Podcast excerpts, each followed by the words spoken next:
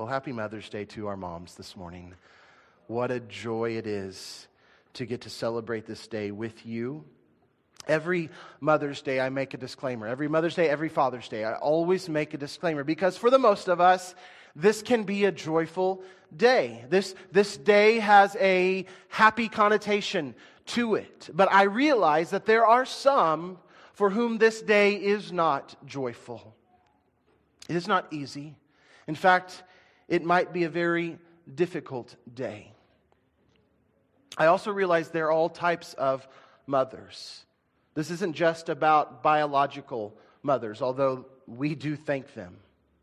Greg shared with me this morning that his sister on Facebook posted a graphic, and the, her text in it was to all the different kinds of mothers out there. And then this picture lists different types of mothers. And I really liked it, so I just want to share those types of mothers with you. There's expectant mothers, spiritual mothers, biological mothers, of course, foster moms, adoptive moms, single moms, stepmothers, grieving moms, absent moms. I added that one, that wasn't on there. And grandmothers. I mentioned Jim Flora, the pastor at First Baptist Church, Mount Vernon, who passed away this past Friday. He leaves behind a wife named Teresa. And I can't imagine on this Mother's Day what that grieving mom is going through.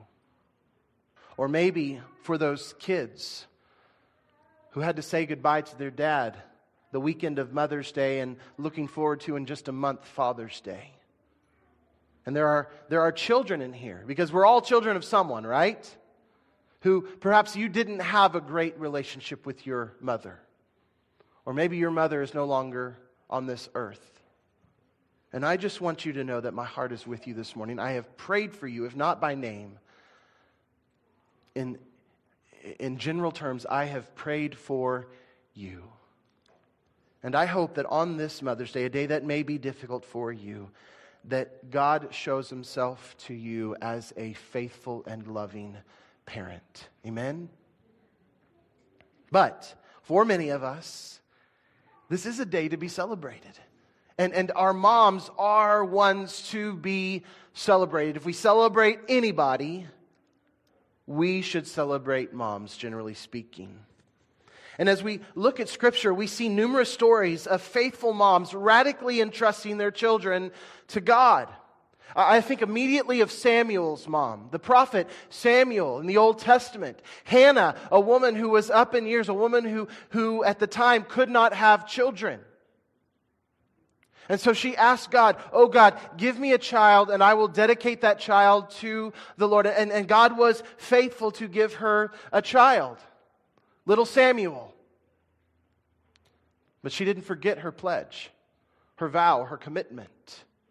Because as soon as Samuel was weaned, she took him to the temple where the priests there, namely Eli, raised her son, and she watched him grow up from a distance.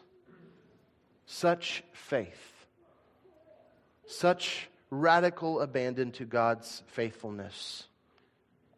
I think of Bathsheba, the mother of Solomon, David's son. Solomon, who would be the next in line for the Davidic throne, the throne over all of Israel.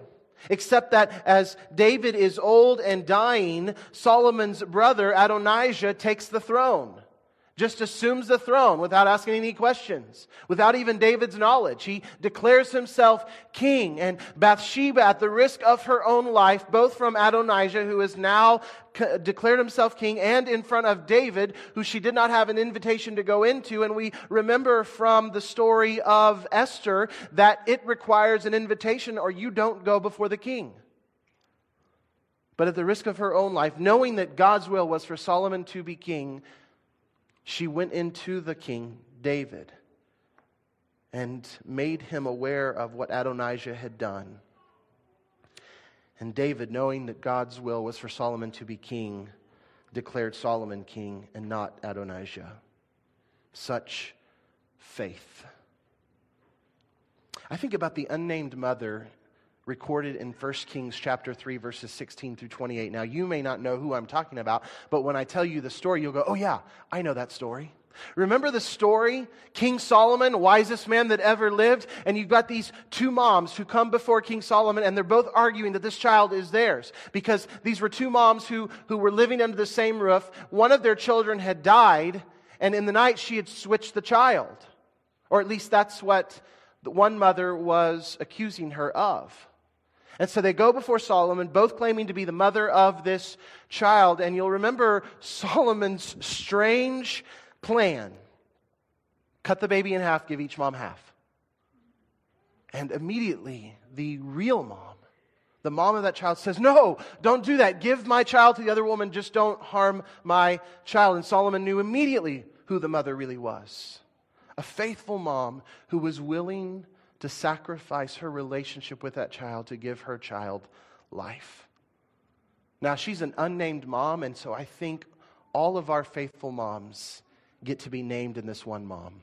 Moms who give up their own joy at all times, their own happiness sometimes, give up their own comfort most of the time to give their children life and goodness and blessing and provision.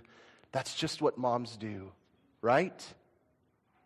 As a dad, um, I, I got to tell this story, buddy, and please don't think I love you any less, okay? Katie and I, on Monday evening, we went to, we had to go to Springfield to pick up something, and the kids were at the house, and so we decided to have a little date. And we went to Hanode in a Japanese steakhouse. The kids didn't know we were going to go. Had they known, they wouldn't have stayed home. But we were coming home, and we were supposed to bring them lunch, or dinner, I'm sorry, bring them supper. And we were we, we pulled into the driveway we were walking to the house and i said and we, we had gotten them mcdonald's. And, and i said to katie they're not going to want mcdonald's they're going to want to eat our food our leftovers. And she said oh that's fine i don't mind. I said i do. This is my lunch tomorrow they don't get this and so i looked at her i said you know what this sounds like this sounds like a pride of lions where the mother hunts and allows the young to come and feed, and the dad, you know, eats the young before they can eat his food. Like, no way, you're not coming close to my food. Dads, you fend for yourself, buddy. Moms, I don't need, I don't need, you take it, sweetie. And that's just how moms are. I think of John the Baptist's mom, Elizabeth, who waited so long to have a child and just trusted God to give her exactly what He wanted for her to have. And she had this, this son, this, uh, this uh, second cousin of Jesus, John the Baptist, who she raised with her husband faithfully, and who was the prophet who would declare the coming of the Messiah. And then, of course, I think of Mary, the mother of Jesus, who faithfully bore the Son of God who faithfully loved him and raised him in the absence of his father, most likely at a fairly young age, and who sat at the cross looking up at her son hanging there in excruciating pain, suffering, and dying, and all the while trusting God that he still had a good and perfect plan. We know she was there because remember, Jesus said to John, Son, behold your mother, mother, behold your son. She was there the whole time, watching him die and trusting God all the while. And then I think of the woman who I want to focus on this morning, Moses' mom, Jochebed. Jochebed, sending him down a perilous river in a basket because she couldn't save his life. And so she entrusted him to God to save his life. And, and whether it was just a shot in the dark, like, I don't know what to do, here, go in the basket, hopefully this works out, or she had a plan, like, I, I know about what time Pharaoh's daughter comes out into the Nile to bathe. I know how far it is away. I know what time he's going to get there. So I'm going to try to uh, maneuver and manipulate everything so that Moses is floating down the river about the time that she's out there. Maybe that's how it happened. I don't know. The Bible doesn't say. But either way, there was a tremendous amount of faith that went into that action, right? The Nile, a very dangerous and perilous river. Crocodiles, right? Fast moving water Basket could tip over, baby could drown. Pharaoh doesn't see the baby and he keeps floating down the river and dies from exposure. Who knows what was going to happen to Moses? She didn't, and yet she trusted God enough to put him in the basket and send him in God's care because she knew that God had the life of her child in his hands. And she trusted him that much. Now, it was several weeks ago after I had preached on the, the beginning of Moses' life and ministry when we were up in our grow group, and somebody just mentioned the level of Jochebed's faith for putting her son in a basket and sending him down the Nile, not knowing what was going to happen to him. And, and immediately I said, That's my Mother's Day sermon.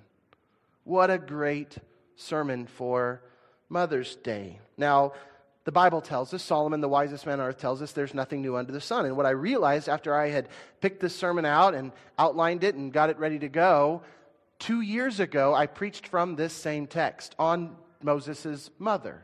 Not the same outline, but a very similar sermon. So apparently, God wants us to hear this somewhat again today.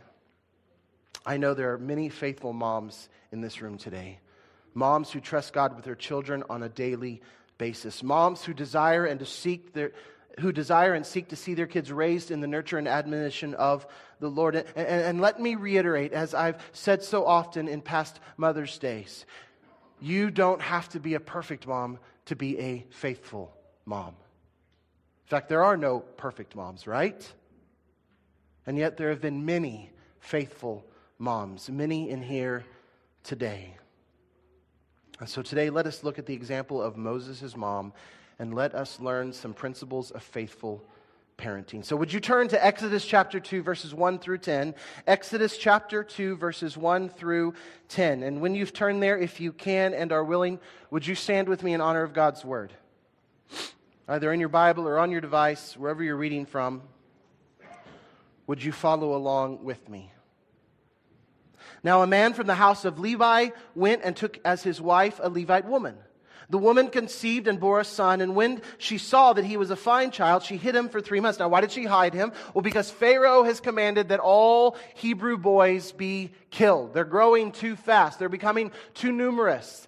And, and he's afraid they're going to take over Egypt. And so he commands that all Hebrew boys be killed when they're born. But she hid him for three months.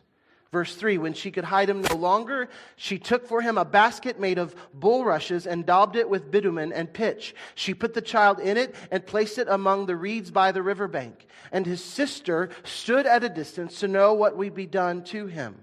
Now the daughter of Pharaoh came down to bathe at the river while her young woman walked beside the river. She saw that the basket, oh, she saw the basket among the reeds and sent her servant woman and she took it. When she opened it, she saw the child, and behold, the baby was crying. She took pity on him and said, This is one of the Hebrews' children. Then, then his sister said to Pharaoh's daughter, Shall I go and call you a nurse from the Hebrew women to nurse the child for you? And Pharaoh's daughter said to her, Go. So the girl went and called the child's mother. And Pharaoh's daughter said to her, Take this child away and nurse him for me, and I will give you your wages. So the woman took the child and nursed him. When the child grew up, she brought him to Pharaoh's daughter, and he became her son. She named him Moses because she said, I drew him up out of the water. You may be seated.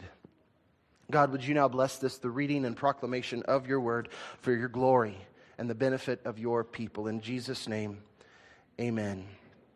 This morning, with the time we have left, I want to give you three principles of faithful parenting demonstrated by Moses' mother. Three principles of faithful parenting demonstrated by Moses' mother.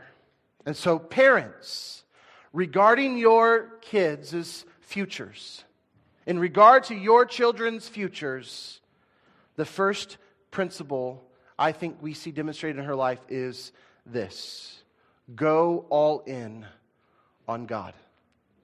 Now, I don't know if it's good to use a gambling reference at church or not, but obviously that's a word that is used in gambling when you go all in, right? You put all your chips in.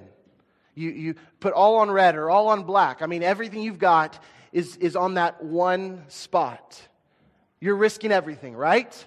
You're going all in. That's what that phrase means. And, and I would instruct you, just as Jochebed did with Moses, to go all in on God when it comes to your kids. To trust Him completely with everything, with their lives, no matter what. And know that if you want your children to have any kind of happy, hopeful, joyful future, it will only be with God. Amen?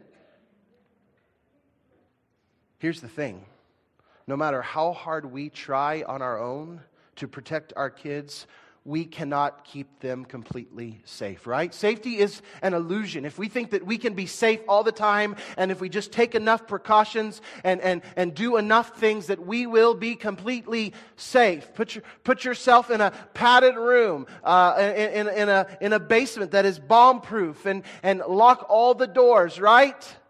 Cancer, heart attack, anything can, uh, internally that goes wrong with your body can still get you because we cannot keep ourselves completely safe. And parents, we cannot keep our kids completely safe. And, and, and here's the thing sometimes, in fact, a lot of times, safety is not the most important thing, right? We think safety first. Throughout this whole COVID 19 experience, we've heard that term over and over and over. Safety first. Safety first. I'm here to tell you safety is not the priority, right? Safety, the priority of safety, can get in the way of serving God faithfully. Sometimes safety and faithfulness are at opposing odds. Because what we see as safe in our eyes, in our own estimation, goes against what God is calling us to do because what God calls us to do sometimes does not seem safe. And yet, it is always best. Mike Rowe, I don't know if you remember a show on the Discovery Channel called Dirty Jobs. Mike Rowe was the host of that show. I, I really liked that show. He, the show's not on anymore, though I hear that it's coming back. But he has a, a campaign called Safety Third. Because his whole premise is there are things that are more important than just ensuring safety, right? Because if we want to be absolutely safe, the most safest we can be, then we don't drive, we don't fly, we don't go outside, we don't eat anything except certain things. We lock ourselves up in a bomb proof shelter and we never go anywhere or talk to anyone. That's safety first. And it's ridiculous, right? We look at people who live like that and we say they're crazy, they're insane, they need psychological help. Because if we're really honest with ourselves, we don't live our lives with safety being the first priority, right? We take calculated risks so that we might be the, be the most efficient and proficient. Wrapping our kids up in bubble wrap, keeping them locked up at home in a bomb shelter underground, is a bad idea. It's not good for them. In fact, moms, you take risks all the time. I promise you that you don't value safety first because here's the thing my wife has done it. Perhaps a lot of moms have done this. You sometimes leave dad in charge. That's not safe. That is not safe. And yet, we take calculated risks. And, and here's the point I want to make discipling is more important than defending. Having a child who serves and follows Jesus Christ is way more important than having a safe and healthy and protected child. Because here's the thing you, you can protect them from everything in this life and leave them completely exposed and at risk to eternity. The eternity in hell that comes apart from Christ. And so if you really want them to be safe, then you will take risk and you will trust God and you will disciple them over defending them and you will protect them from the eternity of hell that awaits all, all who reject and are without Christ. Heaven is the greatest protection. Jesus is the greatest defense. And we do that through discipleship. And so I would just encourage you, parents, go all in on God.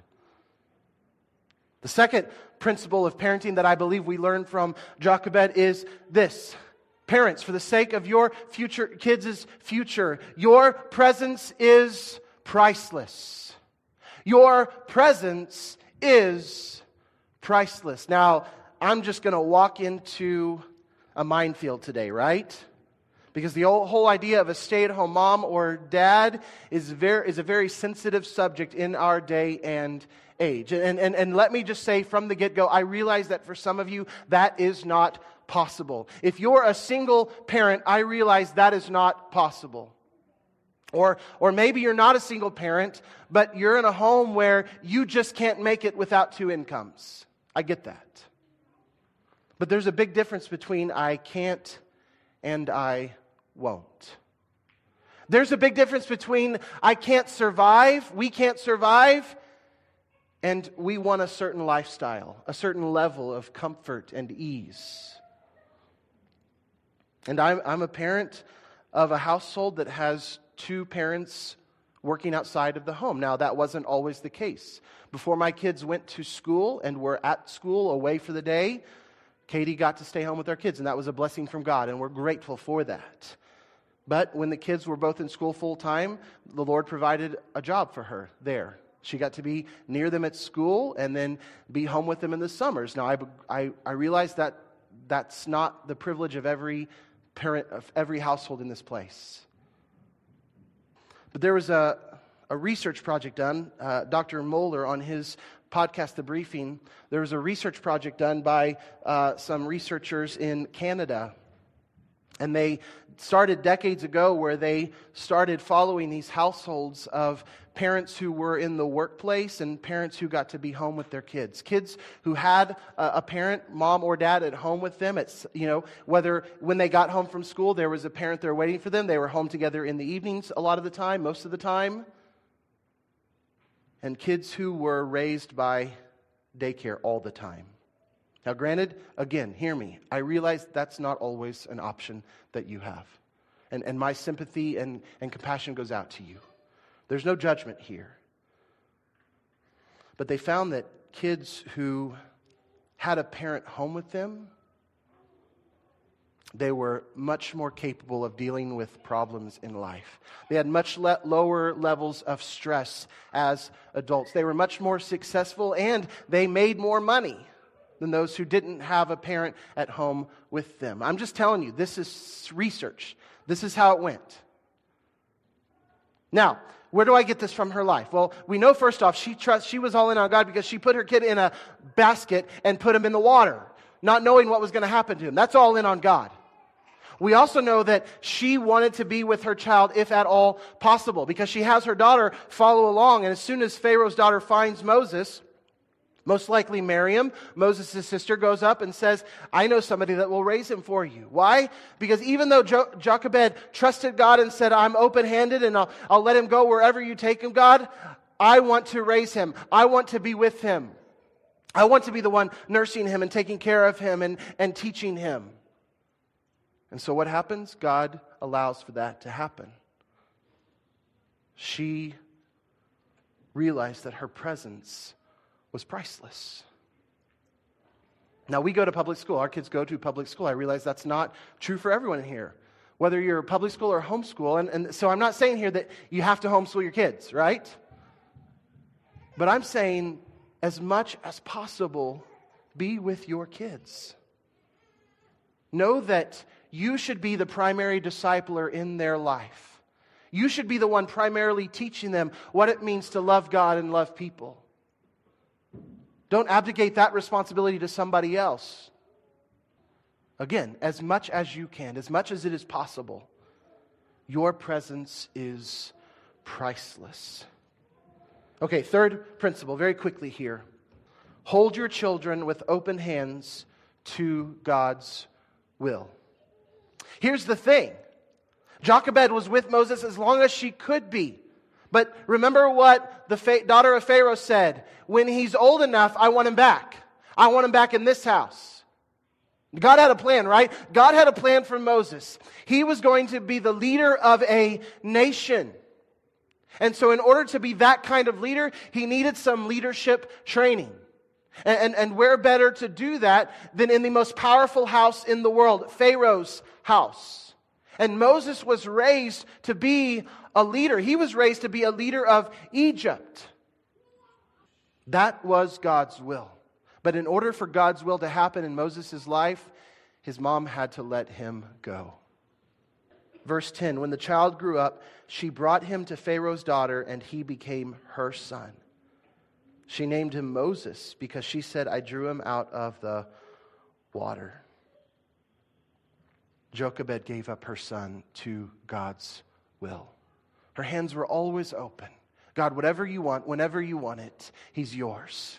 If that means I'm out of the picture, if that means He's no longer with me, whatever that means, He is yours. And, and so you could say here, parents, though they are our children, we need to remember that they are His children first and foremost. And sometimes His plan for them requires us to get out of the way. I told you that I had this sermon planned and outlined when I went back and realized that I preached the same text back in 2019. It's, I think it was called The Priceless Mother, which Jochebed was. And there I, under that, under the last um, point, which was kids are meant to launch, not to leech. I gave you three, I, I gave three points of that, and it was, it was just for me going back and looking at that, I thought, oh, that's so good. I want to give that to you again. So let me just give you these three things under this last point. In regard to your kids, parents, plan to launch them and let them go. Be planning for that. From the very beginning, your plan is to send them out, right?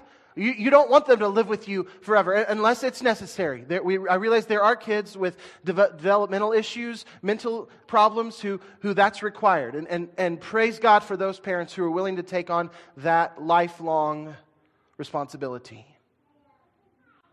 But most kids are meant to launch, not leech. And we need to be planning for that parents. Genesis 2 24 says, Therefore, a man shall leave his father and his mother and hold fast to his wife, and they shall become one flesh. It was always intended for kids to launch, to leave, not stay. And parents, sometimes they're trying to leave and we won't let them. Sometimes they're trying to spread their wings and we hold them down. They're called offspring not off stay, right? They got to spring out, they got to go. And true success does not come without a chance of failure. We've got to give them the chance to succeed, but with that comes the chance of failure. And they learn from that, and that's okay. So plan to launch them and let them go. The second thing I said under that was your financial provision needs to have an expiration date, right? It, if, if they don't have to go, I promise you they won't go. Most kids, if they've got it easy and they're taken care of, why would they leave that gig, right? I've got it good here, everything's taken care of. I'm just going to squat here for a while. But if the parent says on such and such date, that's it, you get a job or you're starving, you're homeless, that's a good incentive, right? It's a good motivator. I don't know about you, my kids like to eat. And if they knew that their food supply was being cut off, they would find a way to eat. And then the last point that I put under that the succession of parental roles. And this is what our roles as parents should look like as they develop. And we're planning for development, right? We're planning for them to grow and to launch and to be ready and to love Jesus and to follow Him. But this is the succession of parental roles. We start off as a dictator. Don't do that. Do this. Don't touch. Get that out of your mouth. Don't put your finger in the light socket, right? Right. Thank you. Amen. We start off as a dictator, and as they get older, we move to a supervisor, right? We give them opportunities for choices, but as they're when they're younger, those are limited. We teach them how to fail and succeed in the little things so that they'll know how to fail and succeed in the big things. And, and they need to know both, right? They need to know how to fail because in this life, Jesus says you will face many troubles. Let me rephrase that without changing the word of God any. In this life, you will fail at times. That just happens. We live in an imperfect world. You're an imperfect person, so failure is bound to happen. And kids need to know how to fail, how to get back up after they've fallen down, how to recover from failure, how to act in failure, right? With a, with a good attitude, with praise to God, with gratitude. And then maybe in the high school years or as they get ready to go to college, we become a counselor they come to us, hopefully, Lord willing, we've built a relationship with them that they go, you know what, my parent, my dad and mom weren't absolutely dumb. They do know a few things. I think I'm going to ask some questions. So we become a counselor. And then as they enter into adult and they have their own family, Lord willing, we move to friend, to confidant. And we get to watch the fruit of turning our kids over to God, of going all in on Him of knowing that we spent time with them. We invested in our kids. And the greatest investment you can make is your time. And then we held our children with open hands to God's will. And it was time for them to launch. We let them go because we trust God in everything. And we believe that they are His and He will care for them much better than we ever could have. In his book, Moments for Mothers, Robert Strand wrote about the conflicts of a family in Glasgow, Scotland. He said that after years of rebellion, a daughter finally rejected her parents, their values, and their faith. And listen, that will happen no matter how good you may do it, no matter how much time you invest, no matter how much you trust God, no matter how much discipleship you give. Some of your children may walk away from the faith. Some of our kids may walk away. We pray it not be so, but it could happen. Listen, I always tell people, a perfect parenting doesn't guarantee perfect kids because we have a perfect heavenly father, and except for one, he has a bunch of messed up kids. So, perfect parenting doesn't guarantee perfect children. And so, we know some will walk away, but we hold them with open hands and we trust that God will bring them back. Proverbs 22 6. She set out on her own to enjoy a life without restraints but soon became enslaved to her liberated choices. It's funny how what we think is freedom ends up to be slavery when we walk away from God. Years of, minist- years of misery followed as she lived on the streets, sold herself for pennies, and depended on rescue missions for survival. Because of her self imposed detachment from family, she didn't know that her father had died and that her mother never quit looking for her. One day she saw a picture that her mom had posted in each of the city's homeless shelters. Scrawled across the photo of her mother were the words, I love you still, come home.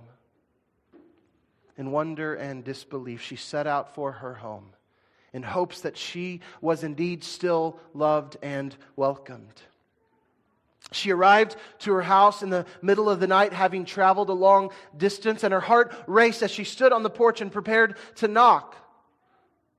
But as she knocked, she realized the door was open. As she knocked, the door creaked open. And then she was scared. She was nervous. Had someone had something happened to her mother? Had someone broken in? And so she ran to her mother's bedroom in fear, hoping that she was okay and that nothing was wrong. She desperately reached for her mom, and the woman awoke quickly to embrace her wayward daughter. And when the young woman, this young daughter, explained her fears about the open door, this is what her mother said No, dear, from the day you left, that door has never been locked. Now, here's the thing the mom didn't wander the streets, she didn't go out looking, she didn't keep her daughter from leaving. She didn't do all the things that would be impulsive to parents whose child was going such a wayward way. She opened her hands and let her go into God's care. She trusted that God would love her and parent her better than she ever could.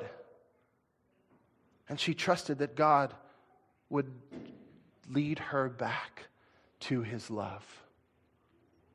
And yet, we see her hope and her faith in the fact that she never closed the door, never locked the door. It was always unlocked and waiting. Not because she believed that her daughter would do the right thing at some point, but because she believed that a great, big, wonderful, amazing, loving God would always do the right thing. And that he would guide her daughter. Moms, dad, parents. Oh, that we would go all in on God. Oh, that we would give our kids the pricelessness of our presence. And oh, that we would hold them tightly with open hands, knowing that God's will is best for them. Whether it seems safe, whether it seems prudent, whether it will make them beggars or riches. Let us trust God with our kids. Father in heaven, right now, as a dad, as a pastor, I want to hold my children. I want to hold my church tightly, but with open hands to your will. I want to trust you that much, oh God. I need your help. I believe, help my unbelief. Help me to love my kids in such a way that I, that I give them the privilege of discipleship and the, the benefit of godliness. Not just, not just teaching them and showing, or not just showing them what the Bible says, but exempling it in my life. Let them see you and me, O oh God. And I pray that you would be with every parent today, regardless of what kind of parent they are adoptive, foster, spiritual, expecting, grieving, absent that you would guide our hearts and show us what it means to be faithful parents for your glory and for the eternal benefit of our children. In Jesus' name. Amen and amen.